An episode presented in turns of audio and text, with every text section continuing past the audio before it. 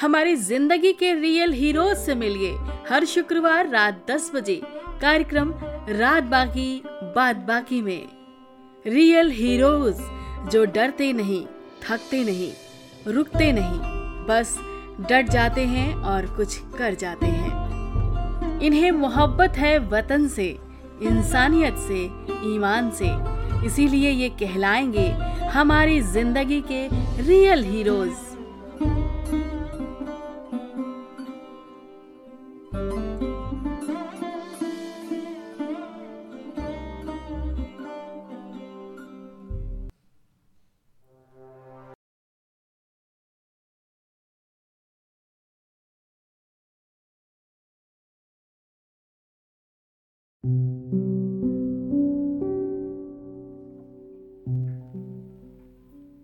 नमस्कार दोस्तों, आप सभी का बहुत बहुत स्वागत है। आज दिन है शुक्रवार और हर दिन की तरह हम आज फिर एक नए एपिसोड के साथ हैं।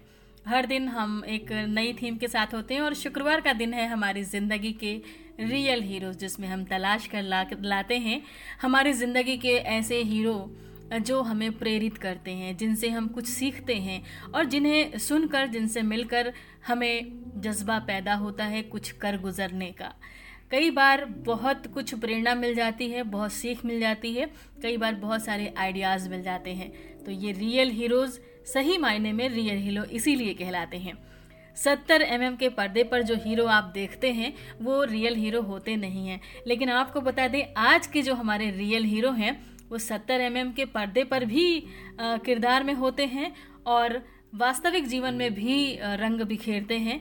और हमारे रियल हीरो बन जाते हैं। तो आज डबल डोज है रियल हीरो में। आपको पूरा आनंद आने वाला है और पूरी बातचीत आप तक पहुंचेगी।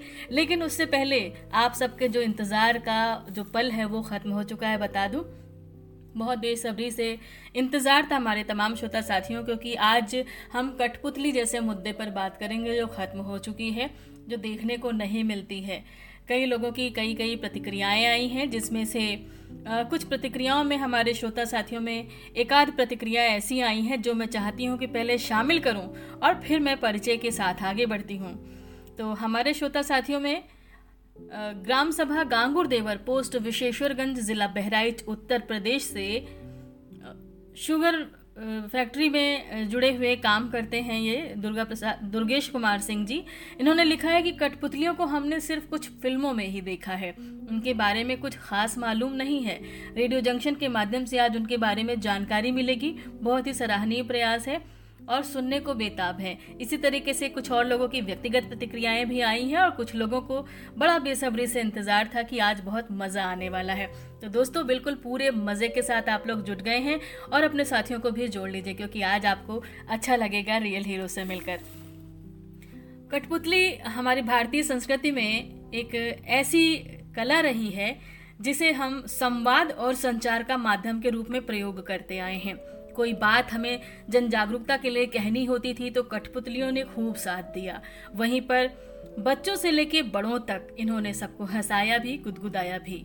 आज ये नहीं दिखाई पड़ती हैं, लेकिन जब जब संवेदनशील मुद्दों पर बात उठती है और कुछ संवेदनशील लोग होते हैं तो इन पर इनके माध्यम से अपनी बात पहुंचाते हैं। क्योंकि बड़ा प्रभावशाली माध्यम है, जो लोगों को आकर्षित तो करता ही करता है, लेकिन हंसाने, गुदगुदाने, मनोरंजन के साथ बहुत ही सेंसिटिव मुद्दों पर संदेश बहुत प्रखर देता है। मगर आज ऐसे कलाकारों की कमी है। उंगली पर अगर हम गिनने चलेंगे तो एक, दो के बाद नाम सोचने के लिए मजबूर होना पड़ेगा। तो हम गिनना ही बंद कर चुके हैं। क्योंकि गिने क्या? कहीं किसी राज्य में ढूंढे तो एक, दो कलाकार मिलते हैं और ऐसे ही कलाकार रंगमंच से जुड़े हुए हमारे साथ आज हैं, जिनका नाम हम आप तक बताएँ, उससे पहले बस यही कहेंगे कि ये जो हमारे कलाकार हैं, ये उत्तर प्रदेश की राजधानी लखनऊ, जो अदा और अदब की नगरी कही जाती है, जहाँ मोहब्बत के बाशिंदे रहते हैं। मोहब्बत का पैगाम लेकर के हम हमेशा आगे बढ़ते हैं। वहीं से उसी शहर से, यानी मेरे शहर से, हमारे मिराज आलम जी हैं। आज हमारे ख़ास मेहमान। मिराज आलम जी के बारे में मैं संक्षिप्त में अगर परिचय दे दूँ दोस्तों तो भारतेंदु नाट्य अकादमी से ये जुड़े रहे हैं। रंगमंच के माध्यम से ज़िंदगी के रंगों को उकेरते, बिखेरते और संवारते रहे हैं। 22 फ़िल्मों में काम किया है। ओ टी प्लेटफॉर्म पे भी काफ़ी काम किया हुआ है। टीवी के प्रोजेक्ट्स में काम किया है। कुछ फ़िल्में आप सबको नाम में याद होंगी, चर्चित होंगी। सुपर थर्टी ऋतिक रोशन की फ़िल्म थी। विद्यार्थियों के पढ़ाई को लेकर के उसमें था। जो संवेदनशील विषय था, उसको छूने की कोशिश की थी। उसमें इन्होंने अपनी भूमिका निभाई। वाई चीज़ इंडिया फ़िल्म में दिखाई पड़ते हैं। कानपुरिया फ़िल्म में भाग खेसारी भाग गुलाबो सिताबो फ़िल्म थी। अमिताभ बच्चन के साथ लखनऊ में शूट हुई थी काफ़ी हिस्सा फ़िल्म का। उसमें इन्होंने भूमिका अदा की है। और गुलाबो सिताबो ये जो नाम है ना, ये कठपुतलियों के किरदार के नाम हैं। जिसके बारे में, जिनके किस्सों के बारे में भी हम आगे बात करेंगे। रूही एक बड़ी संवेदनशील फ़िल्म आई थी। एक छोटी बच्ची पर बनी थी। और वो फ़िल्म में इन्होंने अपनी भूमिका निभाई है। इतु सी बात और भीड़ जैसी कुछ फ़िल्में हैं। भाषा के मामले में इनकी पकड़ काफ़ी अच्छी है।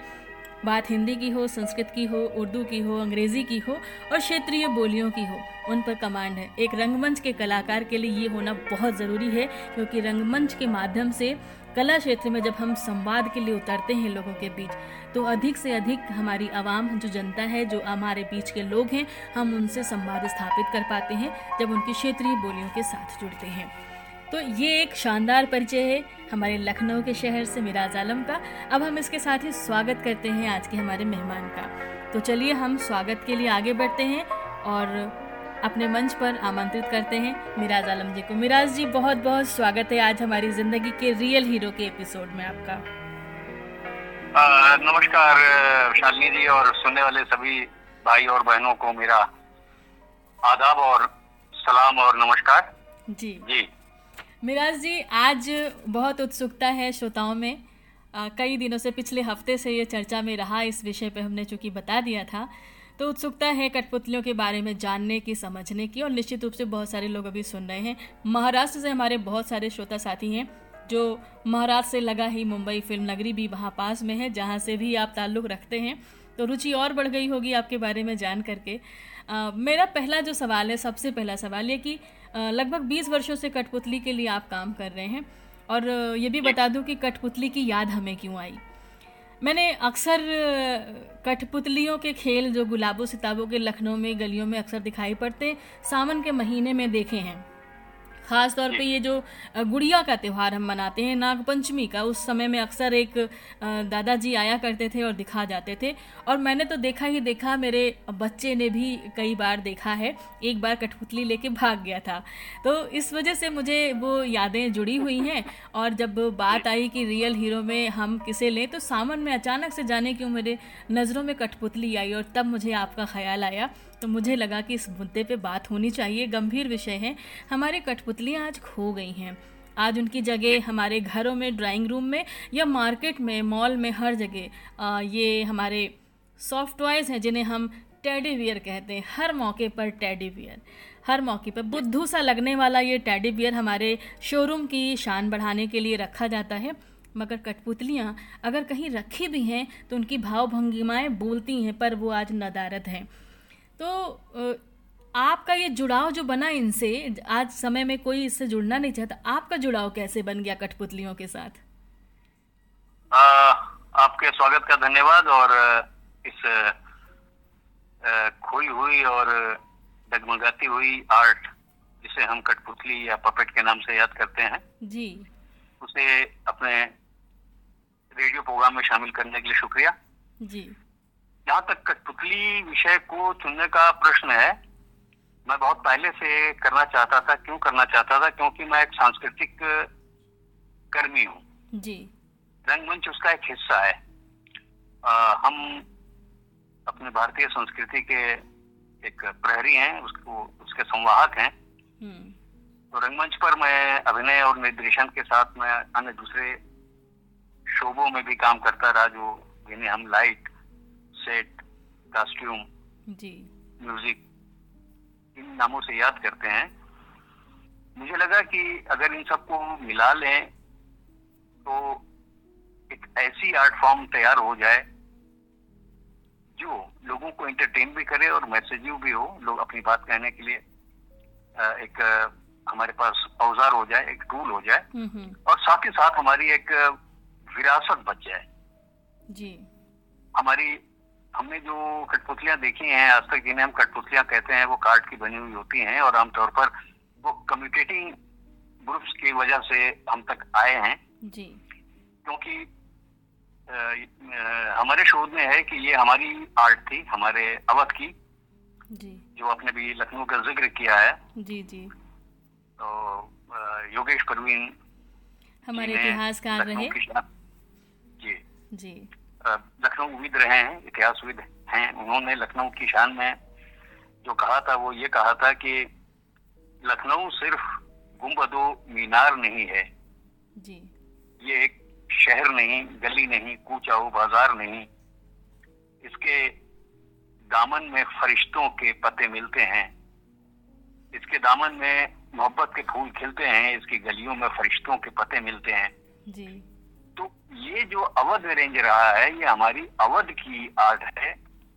अवध के दरबारों में ये फैजाबाद से जब राजधानी लखनऊ आई तो फैजाबाद से कठपुतली के कलाकार बुला करके इस लखनऊ रीजन में लखनऊ शहर में एक पूरे मोहल्ले की शक्ल में आबाद किए गए जिसे पुतली मोहल्ला कहते हैं। जी।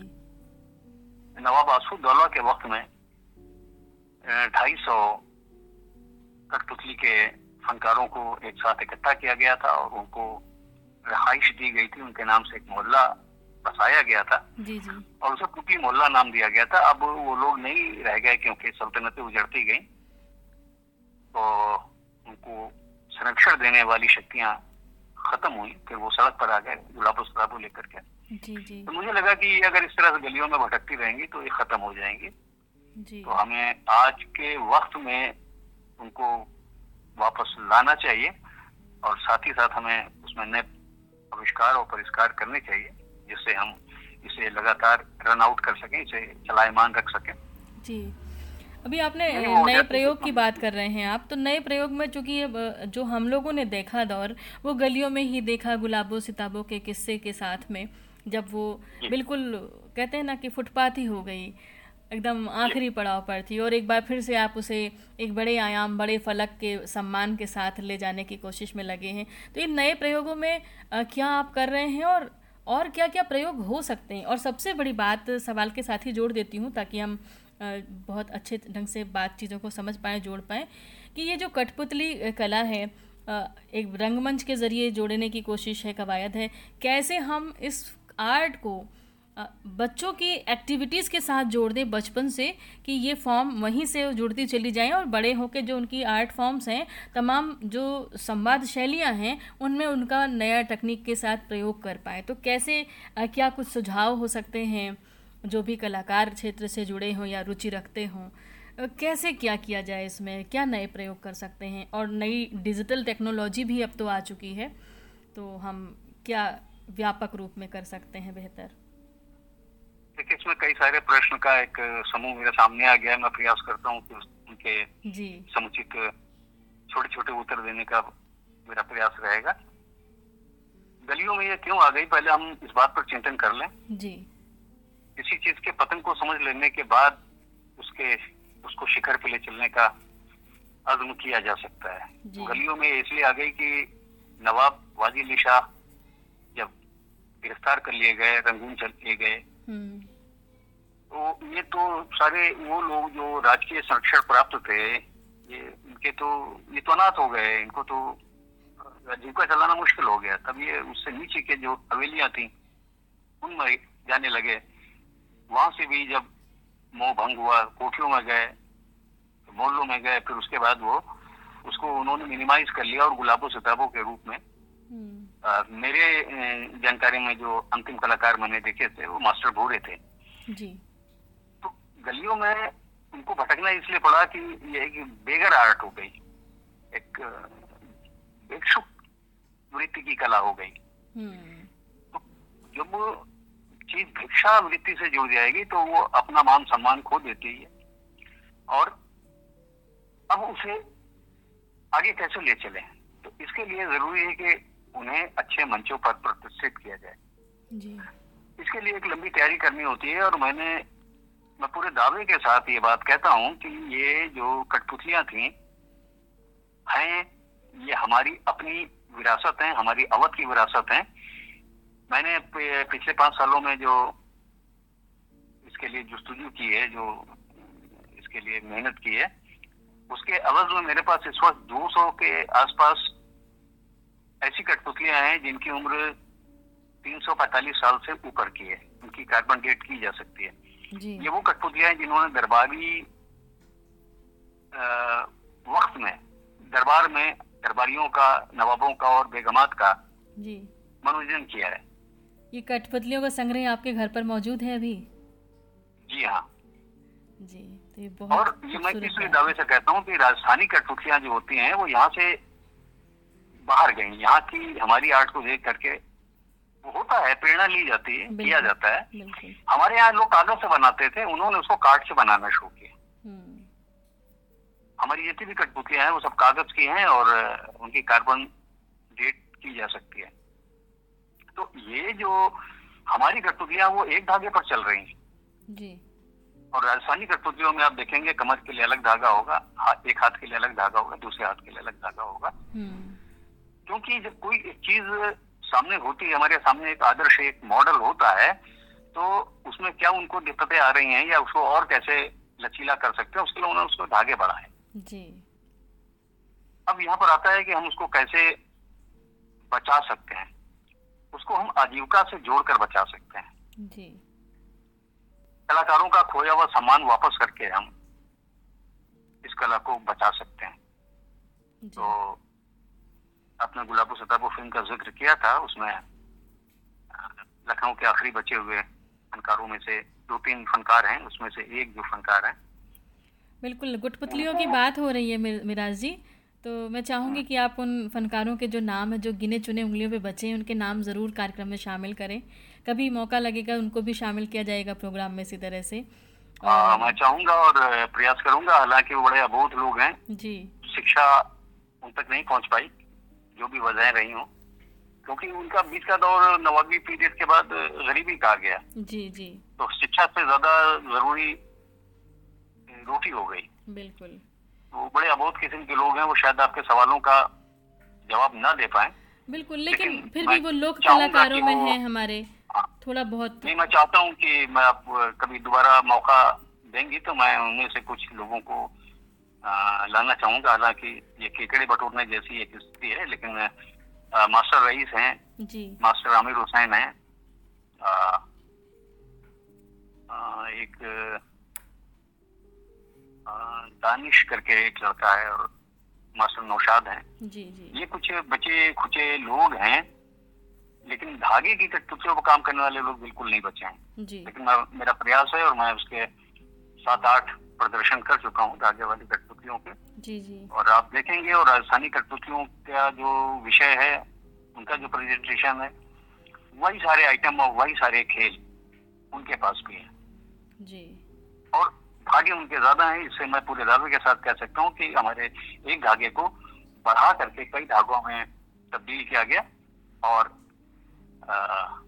हमें नाज है कि मैं अपनी अवध की इस कठपुतली कला को बचा रहा हूँ। बिल्कुल। और आपको ही नहीं हम सबको नाज है हमें भी नाज है मैं अवध से हूँ। और मुझे भी इस बात का गर्व है कि हमारी कठपुतली प्रदर्शन बीच बीच में होते रहते हैं। और मैंने देखे हैं बच्चे को भी दिखाने की कोशिश होती है। एक राजकुमार की कहानी का प्रदर्शन होता है वो मैंने देखा है बड़ा खूबसूरत प्रदर्शन है। संभवतः वो आपका ही प्रदर्शन था कभी देखा था मैंने।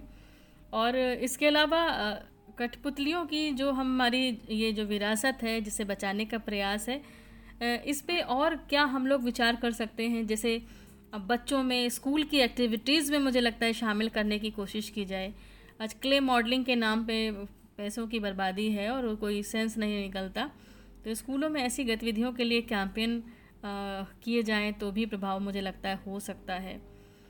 और देखिए, कला जो ये हमारी जो ये आर्ट है, इस पर एक एक मिथ्या धारणा लगी हुई है कि ये बच्चों की आर्ट है या और गाँव की आर्ट है। जी जी। आ, मुझे इन दोनों बातों से सख्त एतराज़ है। जी। और माफ़ी के साथ ये कहना चाहूँगा इन्हें कठपुतलियाँ कहने पर भी एतराज़ है।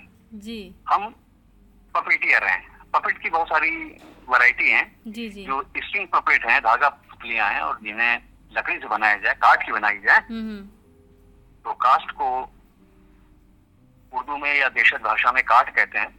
उनसे हम्म। बनी हुई पुतली को कठपुतली कहते हैं और बच्चों को मैं फ़सल की तरह से लेता हूँ। जी। फ़सल जिस तरह से ग्रो करती है बढ़ती है और अगर इनको बच्चों में ले जाना इसलिए ज़रूरी है कि यही बच्चे बड़े होंगे।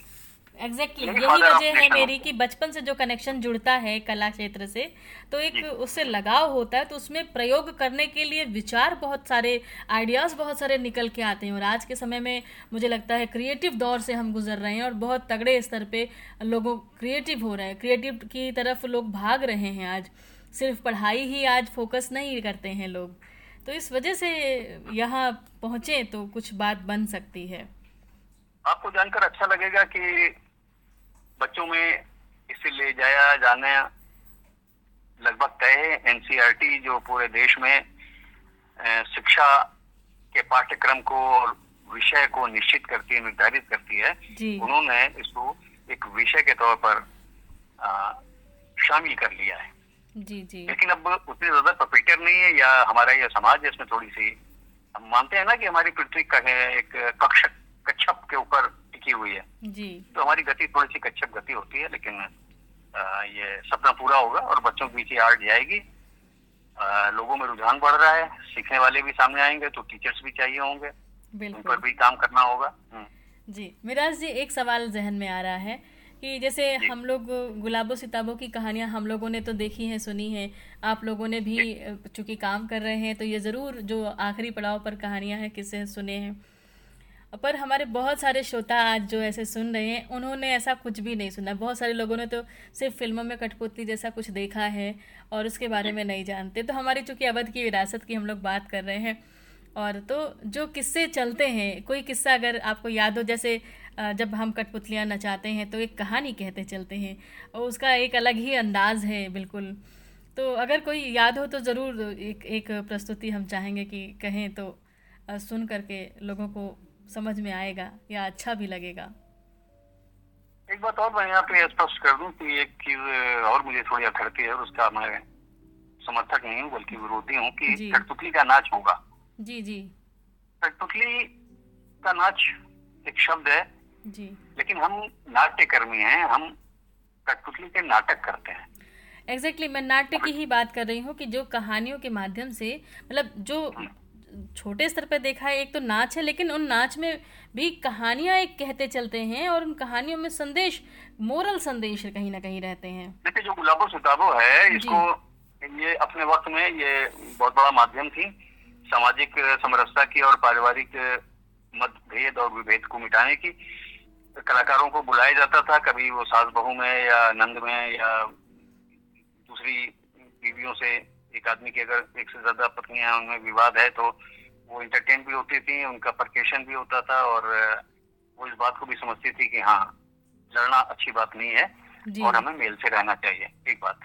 तो ये एक छोटी सी करेक्टर बेस स्टोरी है। स्टोरी है जी। और कहानी के लिए ये है कि जो हम अभी हमारा जो पिछला प्रोडक्शन था जी। वो हमने शहीद आज़म उधम सिंह जी पर केंद्रित किया था। जी जी।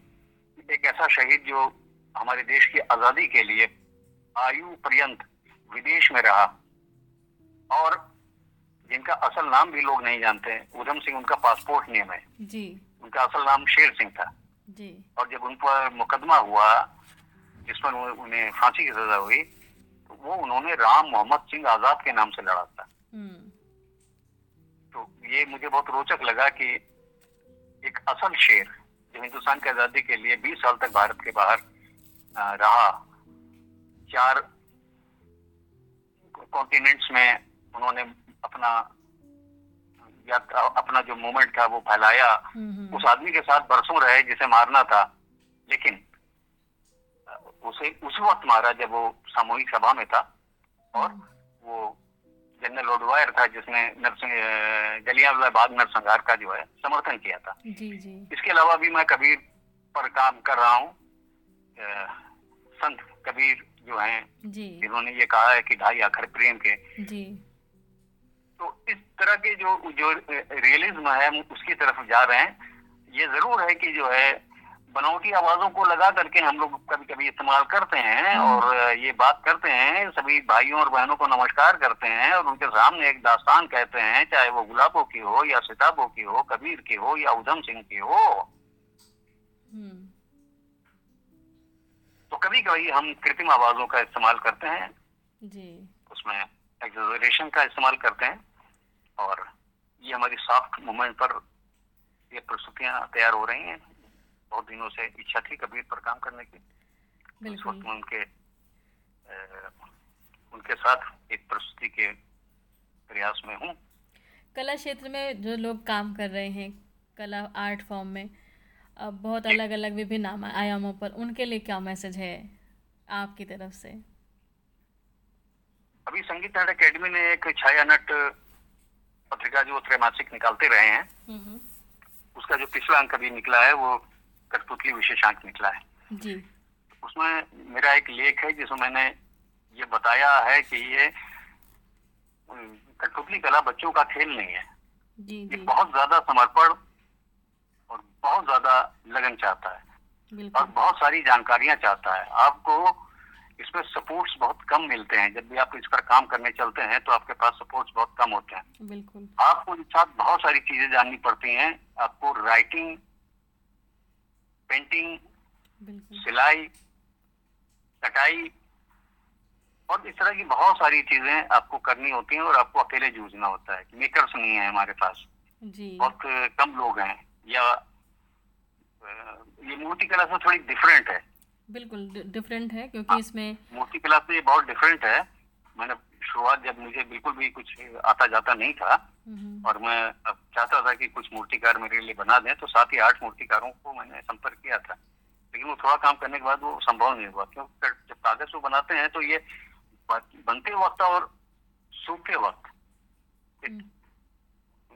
बड़ा परिवर्तन अपने में कर लेते हैं उन्हें हम्म। फिर से सुधारना होता है और फिर से सुधारना होता है चार छह चरण में उसे हम उस लायक बना पाते हैं कि उसे हम प्रेजेंट कर सकें। जी।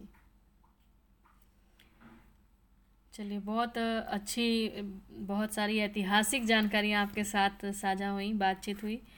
और हमारी शुभकामनाएँ तो हैं ही हमारी तरफ़ से हमारे रेडियो जंक्शन श्रोता जितने भी सुन रहे होंगे उनकी तरफ़ से भी शुभकामनाएँ बाद में ज़रूर आएँगी। कुछ आई भी हुई हैं और मैं समझती हूँ कि आज कठपुतली से एक परिचय छोटा ही सही हमारे श्रोता साथियों को ज़रूर प्राप्त हुआ होगा कि ये एक ऐसी जीवंत कला है जो अपने आप में एक सशक्त माध्यम रही थी और आज भी सशक्त माध्यम हो सकती है हमारे संचार का। हम बहुत सारी चीज़ें इनके माध्यम से बहुत ही रोचक ढंग से लोगों के बीच ला सकते हैं और कोई भी चीज़ तभी हिट होती है जब रोचकता बनी रहे। और जैसा कि आपने बताया कि इसके लिए सतत निरंतर लगातार प्रयास की ज़रूरत है और कठपुतली वाकई जो बात आपने कही महत्वपूर्ण बात कि बच्चों में ले जाने की ज़रूरत है, पर बच्चों का खेल नहीं है कठपुतली, क्योंकि वो कोई गुड़िया या सॉफ्टवेयर नहीं है। धागों पर, एक धागों पर या कई धागों पर उंगलियों के इशारे से जब वो अपना संवाद करती हैं, चलती हैं, फिरती हैं, बातें करती हैं, हम इंसानों की तरह हर हरकत करती हैं, या यूँ कह लें कि एक कठपुतली ज़िंदा हो जाती है तो उसे चलाने वाले कलाकार की उंगलियों को बहुत अभ्यास की ज़रूरत होती है। और ये अभ्यास एक दिन का तो संभव नहीं है। एक निरंतर अभ्यास के बाद तब परिपक्वता आती है और तब पूरी कहानी के साथ वो कठपुतलियाँ संवाद करती दिखाई पड़ती हैं आपको। लेकिन उनके पीछे जो कलाकार होता है, उसकी बड़ी मेहनत होती है, बड़ी लगन होती है। तो ये ज़रूरी है कि परिचय सभी का हो, रुचि के साथ लोग आए अभ्यास के लिए। और कोई भी कला कला हमेशा अभ्यास मांगती है, समर्पण मांगती है, और वैसे ही ये भी कला है। इसे जीवंत रखने के लिए आपके जो प्रयास हैं लगातार बहुत सराहनीय हैं और मैं चाहूँगी कि ऐसी खूबसूरत जो कलाएँ हैं, हमारी विरासत हैं, ये बची रहें और हम रेडियो जंक्शन के माध्यम से ऐसे ही लोगों को परिचय कराते रहें, ऐसी हमारी खोती हुई विधाओं को, परंपराओं को और परंपराओं के साथ साथ हमारी विरासत जो हैं, लोगों को भान रहे, याद रहे और जब चीज़ें रहेंगी तो ज़रूर कहीं ना कहीं किसी किसी के दिल में ये खटकेंगी और खटकेंगी तो ज़रूर हलचल भी पैदा होगी ऐसे ही हम उम्मीद भी करते हैं। और मिराज जी आपने अपना बहुत बहुमूल्य समय दिया हमें।